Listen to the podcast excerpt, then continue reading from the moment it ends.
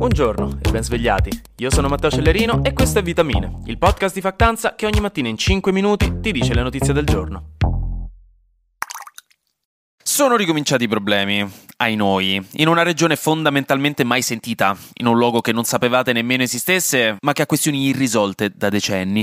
L'Armenia e l'Azerbaijan sono due paesi confinanti che si trovano a sud della Russia, a est della Turchia e a nord dell'Iran, tra il Mar Caspio e il Mar Nero. Sono due paesi molto lontani, di cui normalmente non sentiamo mai parlare, perché dovremmo, dirà qualcuno in fondo alla sala, anche più o meno comprensibilmente, però questi due paesi si stanno antipatici dagli anni Ottanta e ieri hanno ripreso a bisticciare come il vostro gatto con qualcosa di inanimato completamente a caso almeno una volta al giorno. In pratica nel territorio dell'Azerbaijan c'è una regione chiamata Nagorno-Karabakh, che è abitata etnicamente da persone più simili agli armeni che agli azeri, ma geograficamente in territorio dell'Azerbaijan.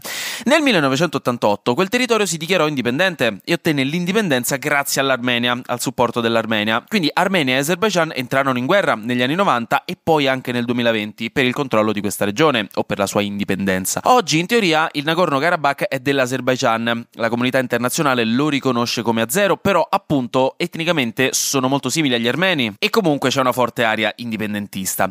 Ieri l'esercito zero ha iniziato una nuova missione militare nel Karabakh, attaccando pure la capitale della regione e andando a esacerbare una situazione già ragguardevole di suo, perché l'Azerbaijan è accusato da molti di aver isolato il Nagorno-Karabakh impedendo ai rifornimenti armeni, che rappresentano il 90% del cibo che arriva alla popolazione della regione, di arrivare lì, visto che Nagorno-Karabakh e Armenia sono collegati da un piccolo pezzettino di terra chiamato corridoio di Lachin o Lakin e quindi da mesi la popolazione nella regione soffre la fame, non ha medicine e carburante perché non possono arrivare i rifornimenti, con l'Azerbaijan che dice che ha bloccato il passaggio per impedire il contrabbando, ma molti accusano il governo invece di averlo fatto per strozzare la regione e assumere il controllo, diciamo costringere la popolazione del Nagorno-Karabakh ad andarsene via. Quindi, in breve, situazione molto complicata. In questo momento stanno 1 a 0. A 0. Scusate. Ora è anche partito insomma un attacco nella regione, quindi vedremo come andrà a finire. Per dare un po' di respiro e spostarci su lidi più stupidi, vi racconto ora di una questione legale molto divertente e per una volta non c'entra Donald Trump trampino trampuccio. Ai noi, peccato, mi manca, chissà come sta. Comunque, in Danimarca è stata aperta una causa giudiziaria, finita ieri, contro l'artista Jens Hanning, a cui nel 2020, infatti mi ricordavo di aver letto questa storia anni fa e aver pensato che era molto buffa, venne commissionato da un museo un'opera d'arte che coinvolgeva 70.000 dollari in banconote da utilizzare proprio per un'opera d'arte. Praticamente 70.000 dollari erano il budget per costruire l'opera, 5.000 dollari erano invece il compenso per lui. Lui però, quest'artista, invece portò letteralmente al museo due tele bianche, chiamando l'opera Prendi i soldi e scappa, intascandosi quindi i 70.000 dollari che dovevano essere usati per l'installazione. Quindi in pratica aveva reso il tutto un'opera d'arte.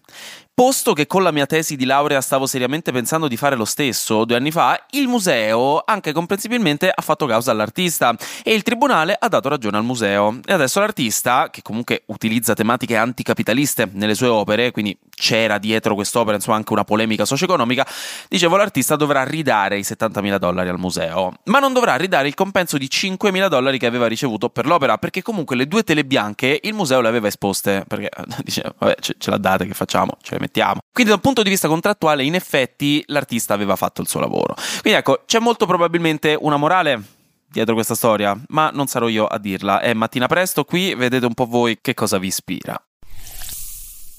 E intanto Zelensky ha infine parlato di persona per la prima volta al congresso generale dell'ONU, che si è tenuto ieri a New York, ed è proprio la prima volta che parla di persona e non parla invece tramite un messaggio preregistrato o una call su Google Meet con lo sfondo sfocato per non far vedere il disordine della stanza come facciamo noi ogni singolo giorno di lavoro. Che bella la globalizzazione, eh? abbiamo tutte le stesse esperienze. Ha parlato davanti alle Nazioni Unite e ha definito genocidio quello che sta commettendo la Russia in Ucraina, con riferimento in particolare alla presa di decine di migliaia di bambini ucraini da parte delle autorità russe di occupazione nei vari territori, a cui secondo Zelensky starebbe venendo fatto il lavaggio del cervello dai russi tramite propaganda per finire a odiare il loro stesso paese. Zelensky ha poi anche chiesto ai leader del mondo, riferendosi anche e soprattutto ai paesi del sud del mondo, molti dei quali sono rimasti neutrali fin da inizio guerra per non inimicarsi la Russia, gli ha chiesto di partecipare a un summit di pace che vuole organizzare per aiutare a fermare l'invasione. Un summit in cui Zelensky vuole presentare il suo piano di pace e che spera di riuscire a organizzare forse quest'autunno. Gnam. Flash News. Un nuovo studio della World Weather Attribution suggerisce che le piogge che hanno causato le alluvioni devastanti in Libia e in Grecia siano state resetali dal cambiamento climatico e dall'inquinamento causato dall'uomo. Neuralink, la società di Elon Musk che sta studiando dei chip neurali da impiantare nel cervello delle persone per creare una simbiosi uomo-macchina e magari qualche distopia cyberpunk nel frattempo, che male non fa, ha appena ricevuto i permessi per reclutare esseri umani, dopo i test sugli animali iniziati mesi fa, per fare un nuovo livello di testing. Nello specifico cercheranno persone con paralisi per permettergli di riacquisire alcune capacità di comunicazione, grazie proprio a delle interfacce virtuali. Infine, vi aggiorno che Giorgio Napolitano, ex presidente della Repubblica Italiana, che ha 98 anni, sembra stare molto male e in condizioni critiche di salute. E finisco con una notizia molto interessante e anche molto utile per tutti voi che avete ripreso le lezioni in questi giorni. Voi piccoli universitari che avete ripreso le lezioni, Dio vi benedica e vi liberi presto da questo flagello, che no, non, si voglia, addirittura magari state scrivendo la tesi, in bocca al lupo. Perché il Ministero dell'Università ha stanziato per quest'anno 40 milioni e mezzo di dobloni d'oro per un bonus psicologo universitario, per cui le singole università dovranno fare richiesta e per cui riceveranno dei fondi per erogare servizi di counseling psicologico agli studenti. Quindi, insomma, in questo caso saranno le università a fare domanda, non gli studenti, non è come l'altro bonus psicologo. Qui quando è l'università ve lo dice e voi andate a raccontare come la morte del vostro gatto Giulio vi abbia causato quell'impossibilità cronica di legarvi di nuovo a qualcun altro. Molto semplice. Le università avranno un mese di tempo per fare domanda per questi fondi e poi ogni università singolarmente organizzerà per conto suo le iniziative che vorrà portare avanti. Quindi ecco, insomma, stay tuned, informatevi, la salute mentale, lo sappiamo, è probabilmente la cosa più importante a cui fare attenzione nella nostra vita. E anzi, finalmente una cosa positiva, si inizia a fare qualcosa per l'università, che tendenzialmente è sempre un po' lasciata da parte quando si parla dei problemi del settore scolastico. Se avete bisogno di una mano, raga, non fatevi nessun problema a sfruttare i servizi messi a disposizione, stanno lì per voi. Se avete bisogno, andateci, parlate, fate.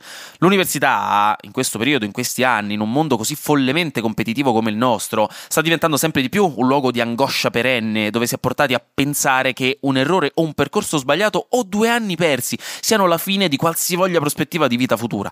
Non è così. Ma semplicemente dirlo non basta chiaramente a risolvere i problemi di salute mentale che sono sempre più diffusi. Quindi, mi raccomando, queste cose sono importanti, non rimanete da soli, chiedete aiuto. Dai, vi do un bacio sulla fronte. Anche oggi grazie per aver ascoltato Vitamine. Noi ci sentiamo domani perché sarà successo di sicuro qualcosa di nuovo e io avrò ancora qualcos'altro da dirvi. Buona giornata e buon mercoledì.